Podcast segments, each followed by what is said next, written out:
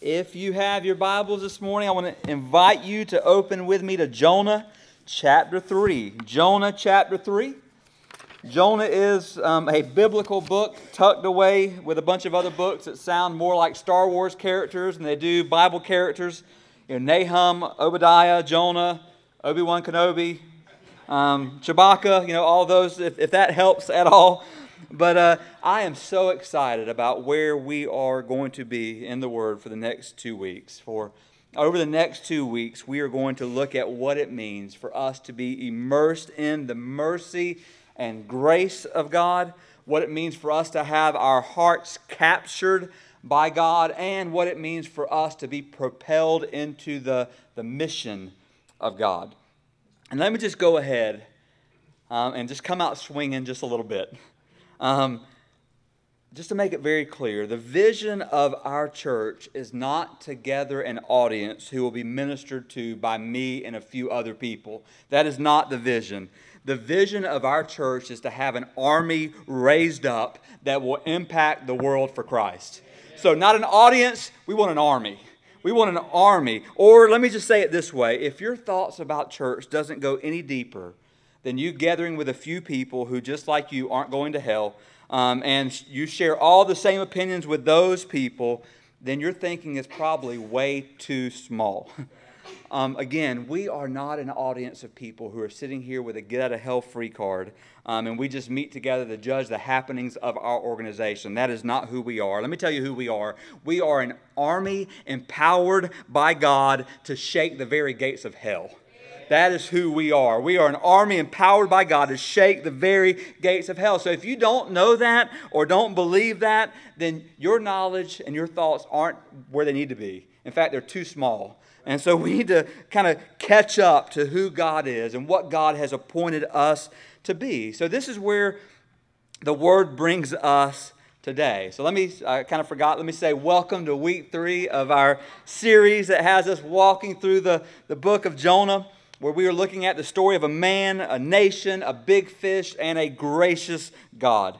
And let me just do a real quick review, just in case some of you might have missed um, where we have been. God, the holy, almighty God, um, calls, places a calling upon a prophet named Jonah to go and preach judgment, but also a message of mercy to the wicked people of Nineveh. But because of their wickedness, because of their cruelty, especially against Israel, Jonah did not want to go. In fact, he did not want God to forgive them at all. His thought was if any nation was deserving of judgment, it was Nineveh.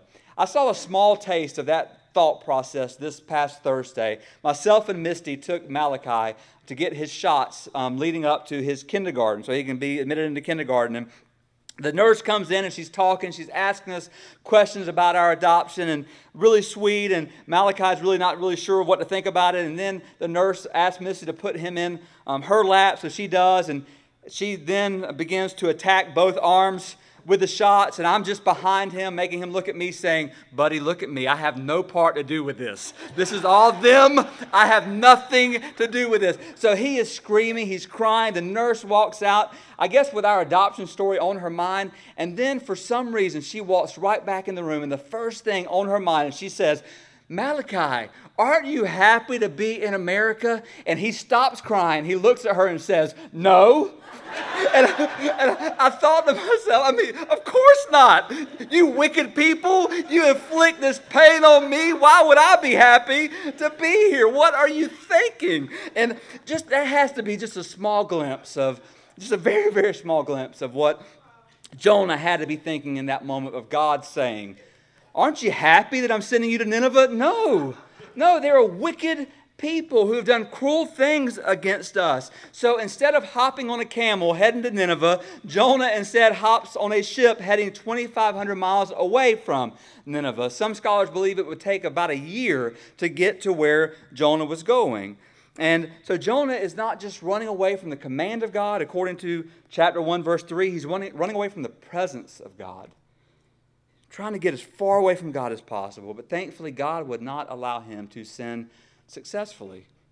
So God prepares a great fish, and that great fish swallows Jonah, and Jonah is in the belly of that great fish for three days and for three nights. And as I said last week, personally and pastorally, I believe that Jonah was literally in the belly of a fish three days and three nights because, first of all, the Word of God declares it. I don't have to explain it away, I don't, have to look for a scientific picture here. The Word of God declares it, and my God is able. But also because Jesus believed it. In Matthew 12, Jesus believed it. He declared that Jonah was in the belly of the fish. But just follow with me here. You would think that if a fish swallows you, it's pretty much the end of your story, right? I mean, a fish swallows you, your story is done, it's complete. But when it comes to God, things that should be endings have a amazing way of being beginnings things that should be the end of the story have a way of being the beginning of a new story or a new chapter in our lives. So Jonah, having been in the belly of the fish for three days, finally seeks the Lord in prayer, surrendering his will to the will of God. And as I said last week, the belly of a fish is a terrible place to live, but it's a great place to learn. It's a great place to learn. And so Jonah learned. So chapter 2 ends with the big fish vomiting Jonah on, on dry land. We had a lot of fun with that um, last Sunday night, hearing our kids be able to say regurgitation over and over again. It was, if you weren't here last Sunday night, it was a blessing to, to hear that. But think about this. He's vomited on dry land, but even that is not the end of the story. I love the words of Paul Van Gorder, which give us a glimpse of where the story is heading today. He says this Although Jonah had gone through a traumatic experience, that's an understatement. And had reaffirmed his faith in God, he still needed to fulfill the Lord's commission to him. The Lord said again, Arise, go unto Nineveh, that great city, preach unto it the preaching that I bid thee. Jonah did not hesitate this time. The consequence of his previous experience had made him obedient. And I love this part. He was now a God called man with a God given message on a God directed mission. This is who he was. So, what I want us to do this morning, as, I, as I've been saying all along, let us dive in, pun intended, to chapter 3 of this book.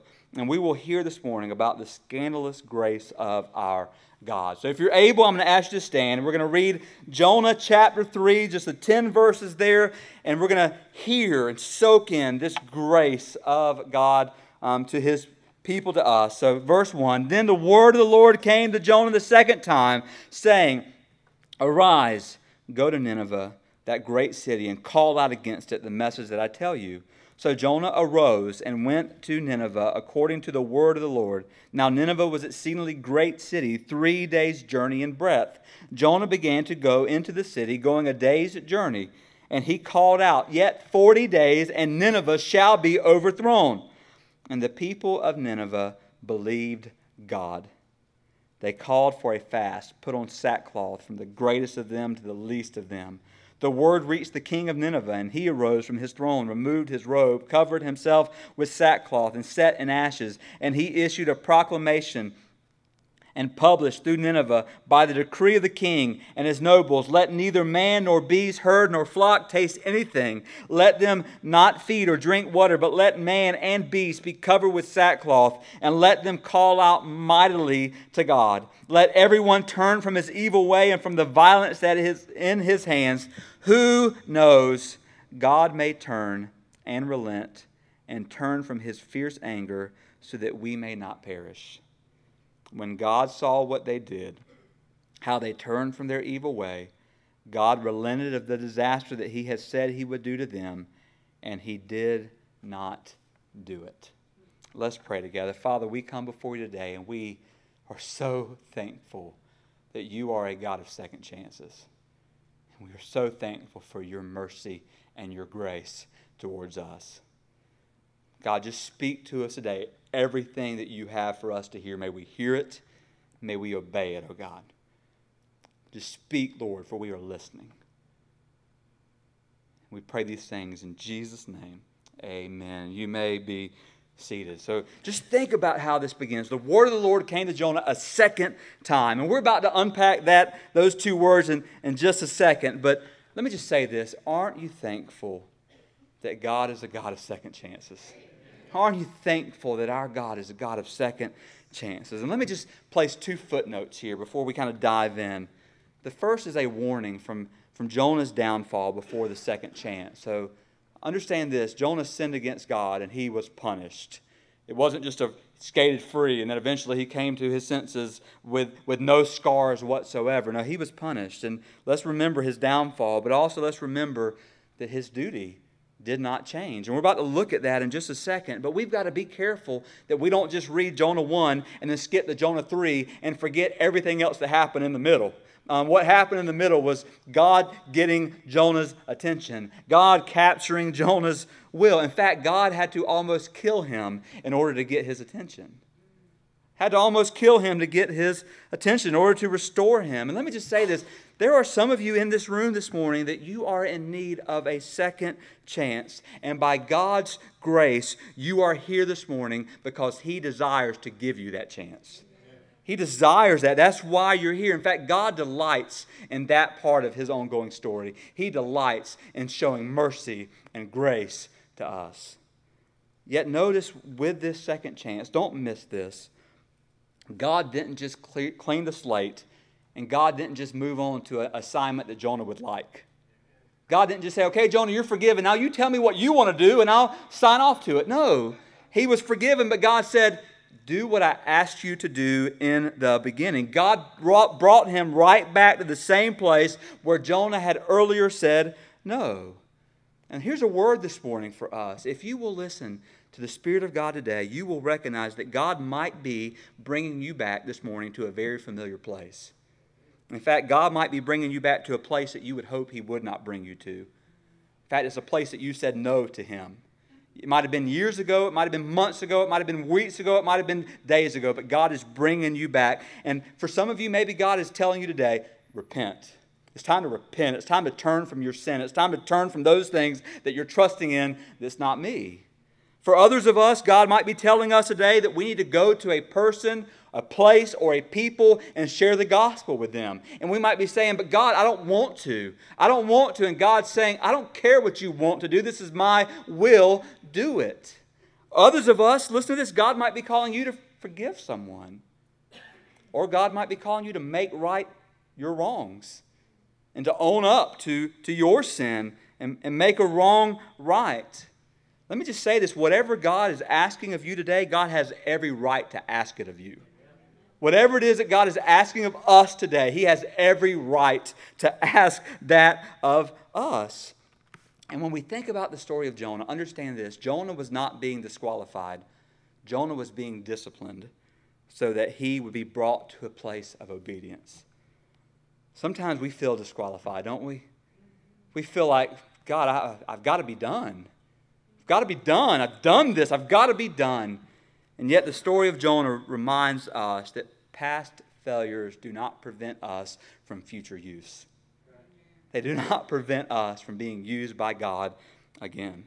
So, what I want us to do this morning, I want us to, to unpack two, just two today, not three, not four, just two um, amazing truths that leap off the pages of Jonah chapter 3. But these are going to be two, I believe, that will just rock us to the core of us that we need to hear today. So the first truth is this we must celebrate the mercy of God.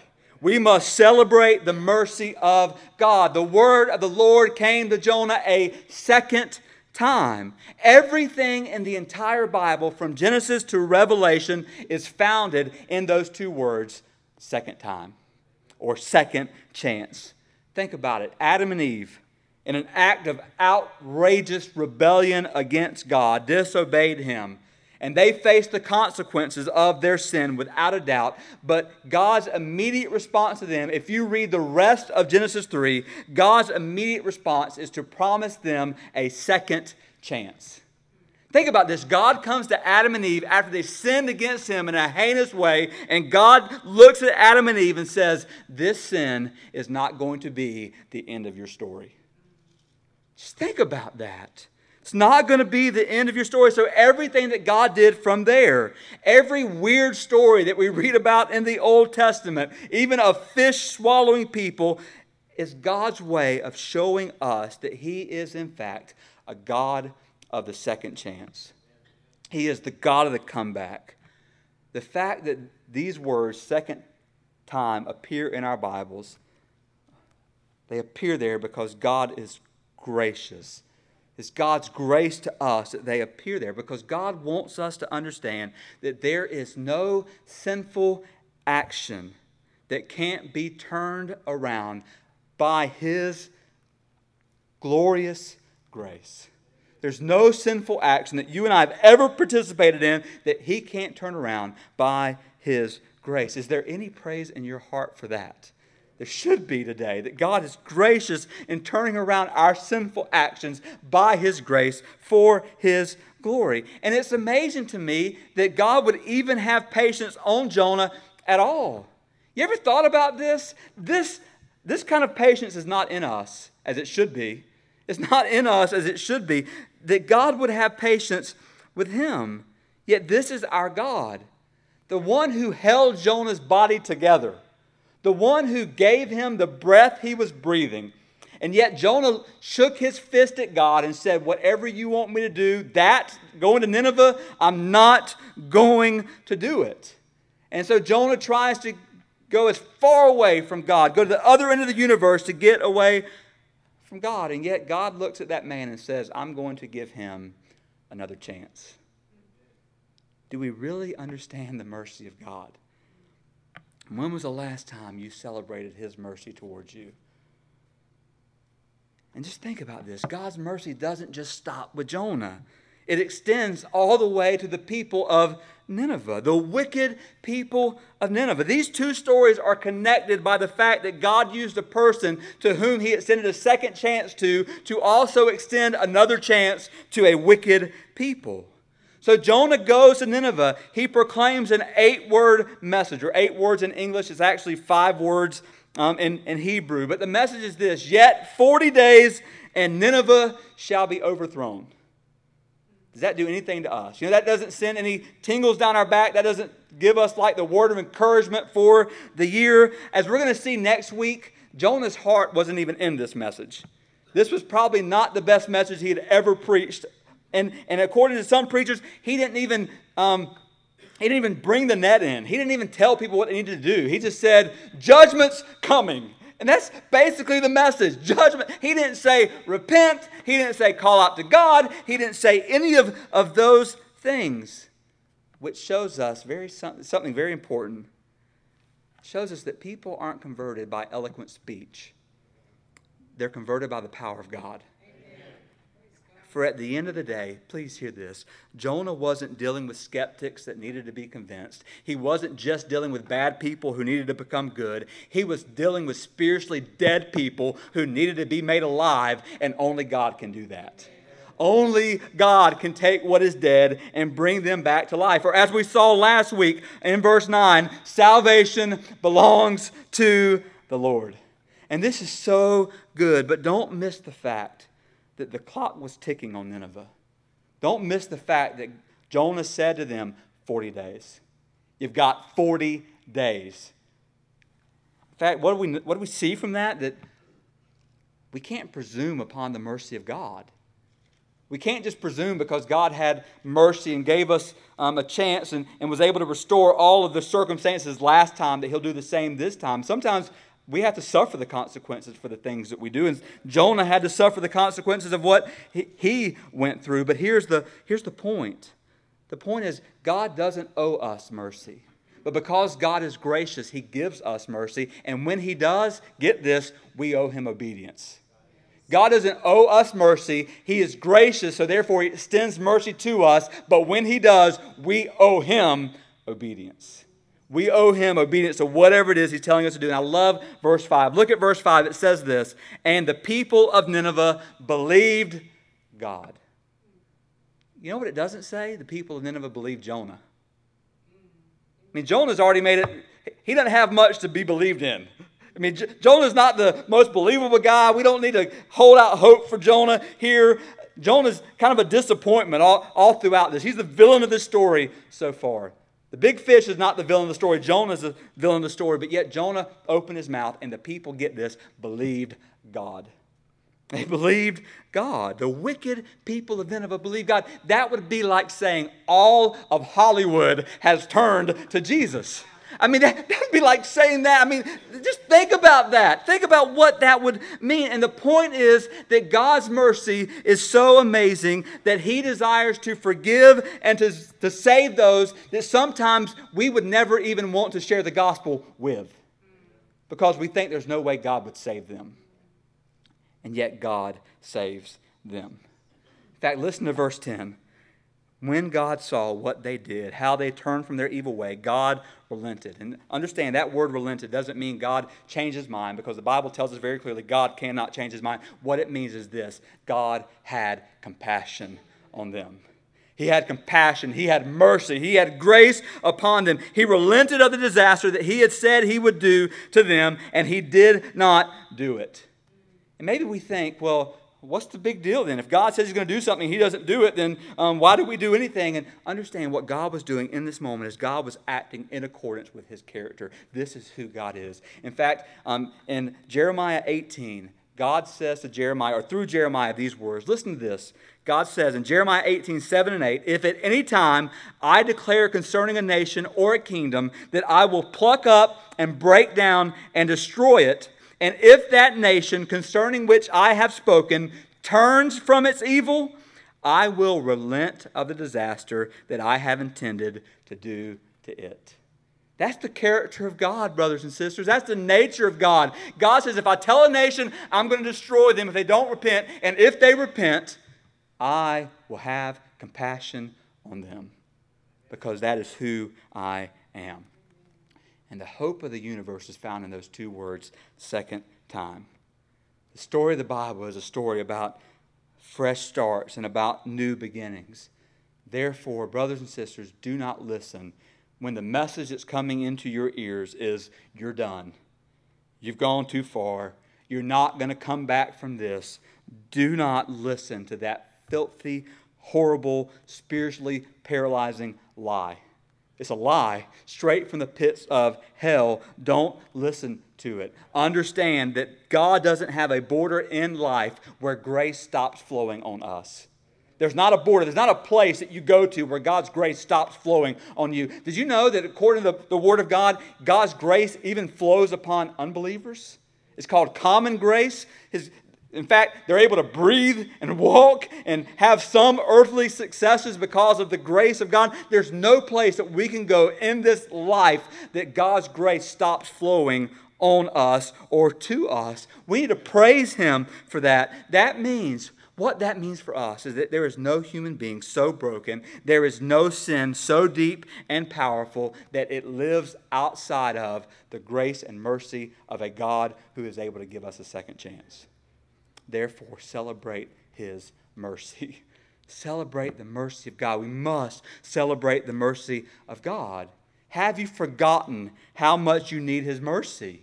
Have you forgotten how much you need His mercy and grace, not just for your salvation, but every day of your life? Celebrate the mercy of God, which leads us to the second truth. Not only must we celebrate the mercy of God, secondly, we must participate in the mission of God. We must participate in the mission of God. If you look on the screen, you can see it, the very first two verses of Jonah 1. It says, The word of the Lord came to Jonah, saying, Arise and go to Nineveh, that great city, and call out against it, for the evil has come up against me. Now look at chapter 3, verse 1. The word of the Lord came to Jonah the second time, saying, Arise, go to Nineveh, that great city, and call out against it the message that I tell you. Think about this. The only thing that changed in between Jonah 1 and Jonah 3 was the will of Jonah and the opportunity that some people in Nineveh had. Think about the size of Nineveh. The Bible tells us it's a three day journey. Most people believe that Jonah walked through, through um, Nineveh three days. But then also think about the fact that Jonah had previously been in the belly of a great fish for three days and three nights. And then consider, then consider the fact that there were people in Nineveh who died during those three days who were not able to hear the message because Jonah refused to take it to them. So Jonah's will changed, but also there were people who lost the opportunity to hear the message. And this is where we see that God's instrument to us to a people is His Word. The Word of God is not just about information, it's not just about commands. This Word, get this, this Word has power in it. It is power. The Bible says of itself, it's living and powerful. It's living and active. There's power in this Word.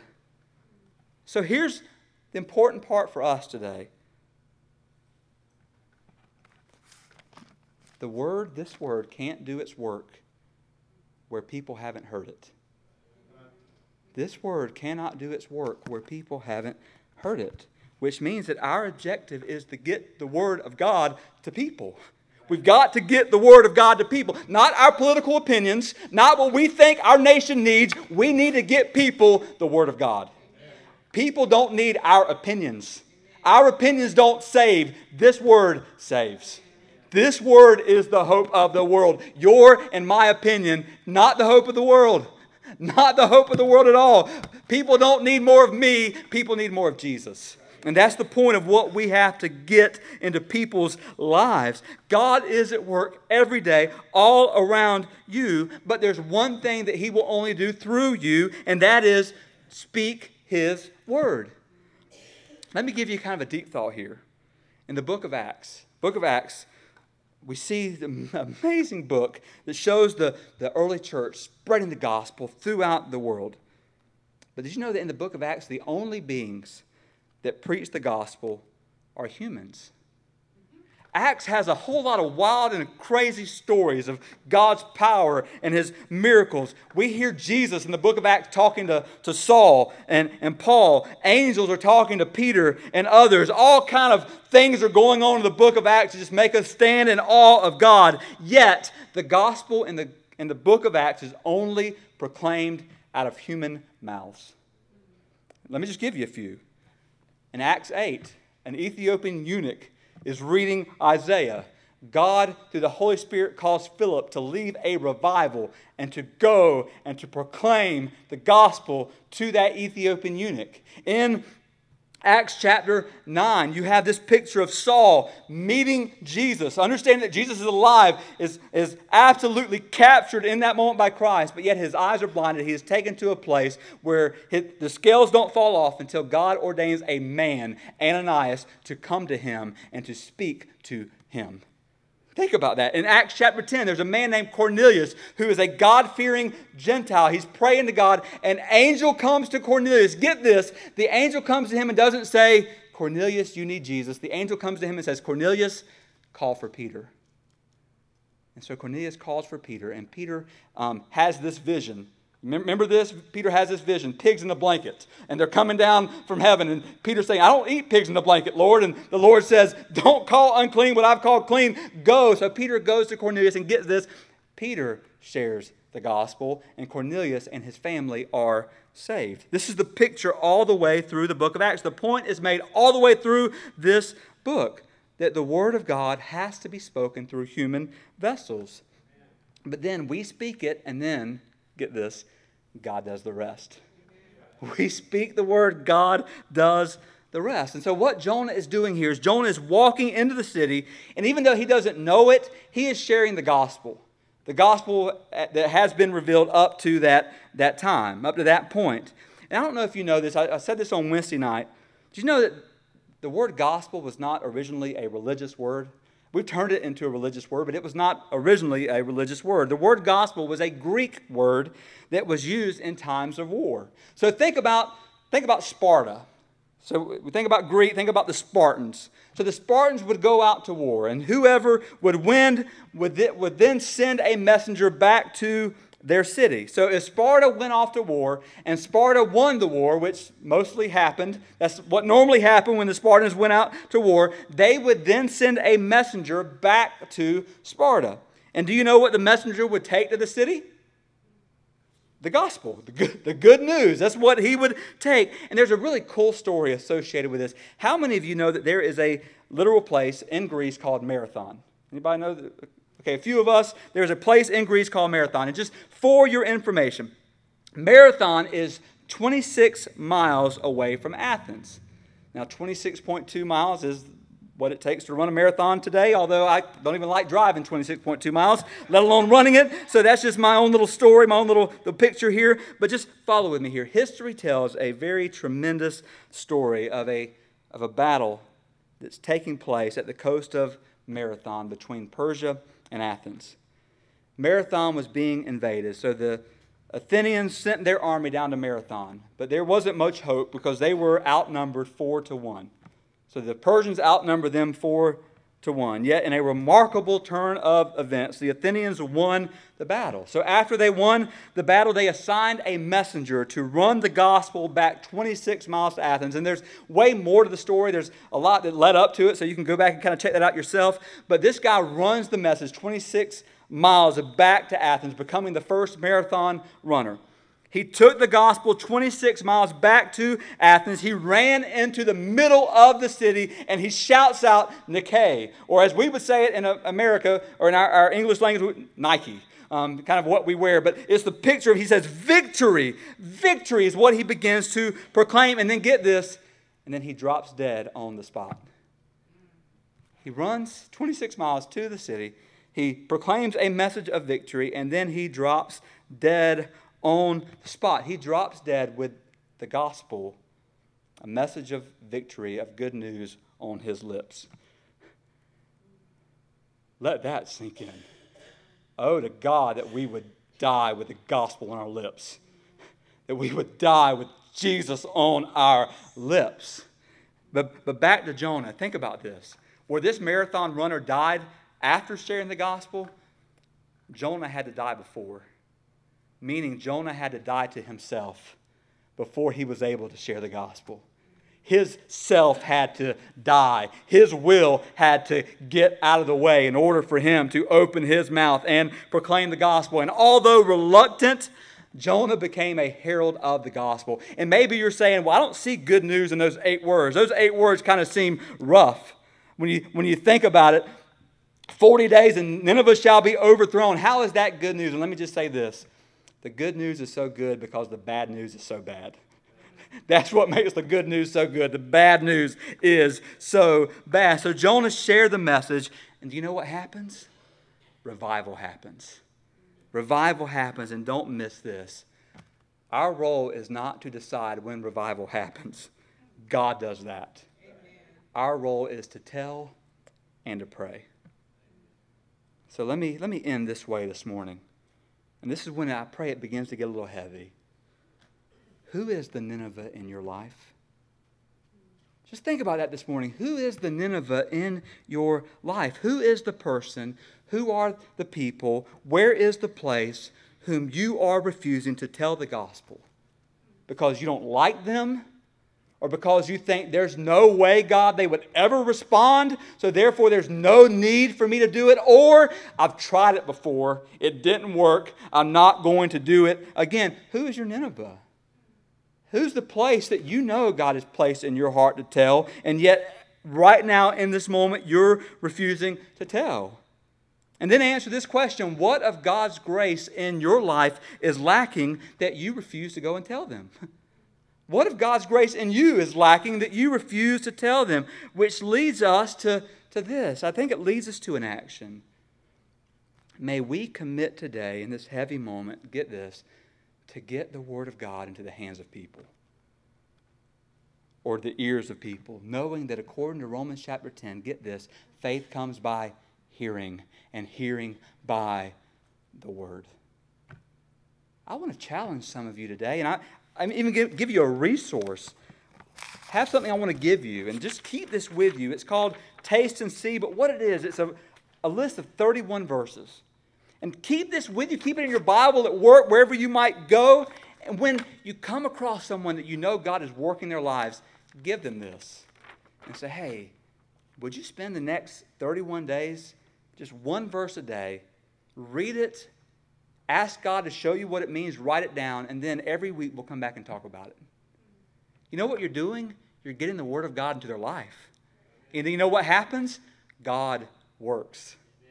God works. So I'm going to provide those a little bit later for those who might want that. We will give those as a resource, but will we commit to getting the Word of God into the hearts and lives of people? Share the Word. As we say around here, don't let the Word of God stop with you, let the Word of God spread through you. Don't be a stopping place for the Word of God. And then not just get the Word to people, will we commit to pray for the lost around us? If salvation belongs to the Lord, and we know that it does, then asking God to do what only He could do should be our greatest resource. And unfortunately, think about this, brothers and sisters. Jonah was not the example of this.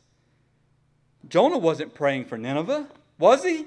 He wasn't praying for Nineveh at all. And maybe up until today, we haven't been praying for our Nineveh, but get this Christ has. You might not be praying for your Nineveh, but Christ has been praying for your Nineveh. And when you and I begin to pray for our Nineveh, we are joining in the prayers of Christ. Here's a convicting question that I, w- I read this week and I was confronted with this week, and it brought so much conviction to my life that I could not just keep it to myself.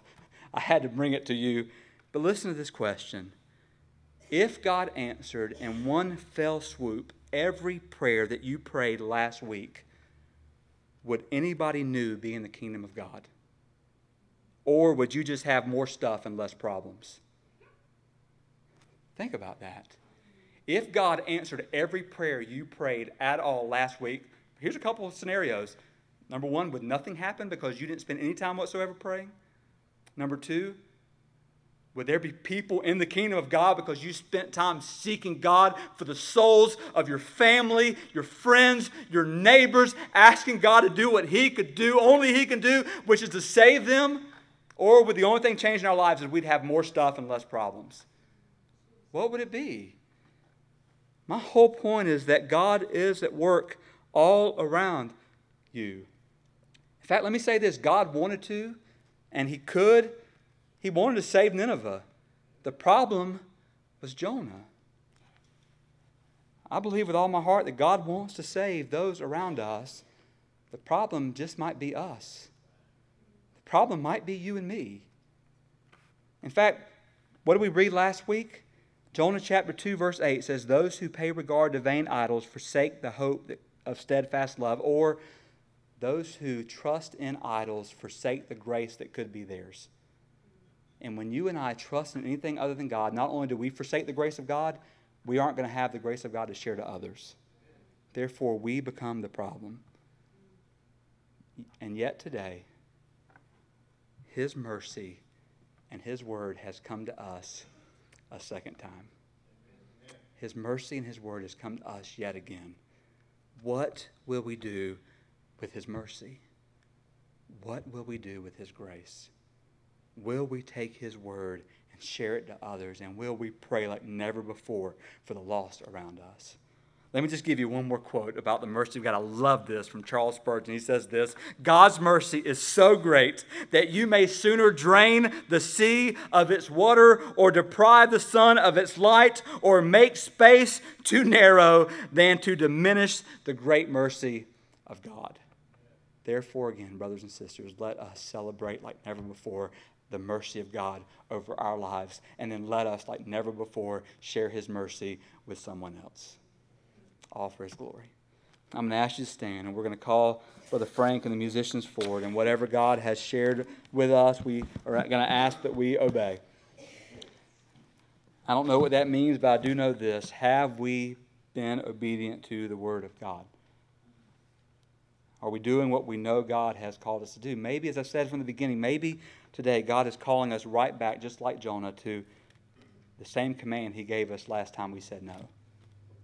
And we have a choice to make. Either we're going to go, no, God, I, I meant it. I'm not going to do it. I'm going to continue to come to church and play games and do all that, but I'm not going to do it. And we'll see where that goes.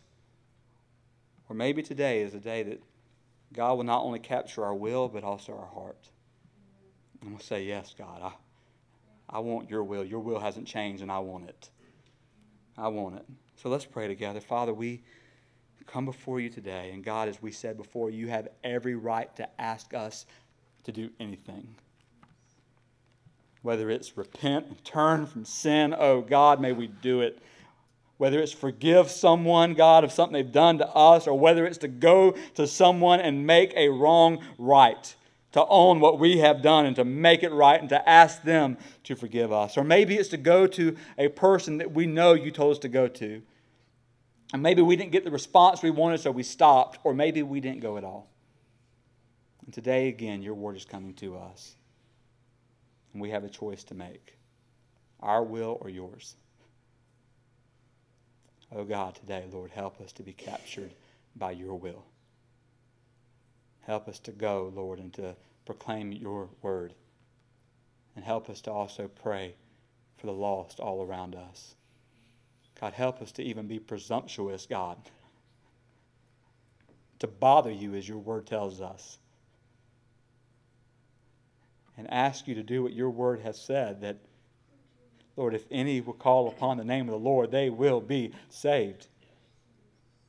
God, save those around us, God.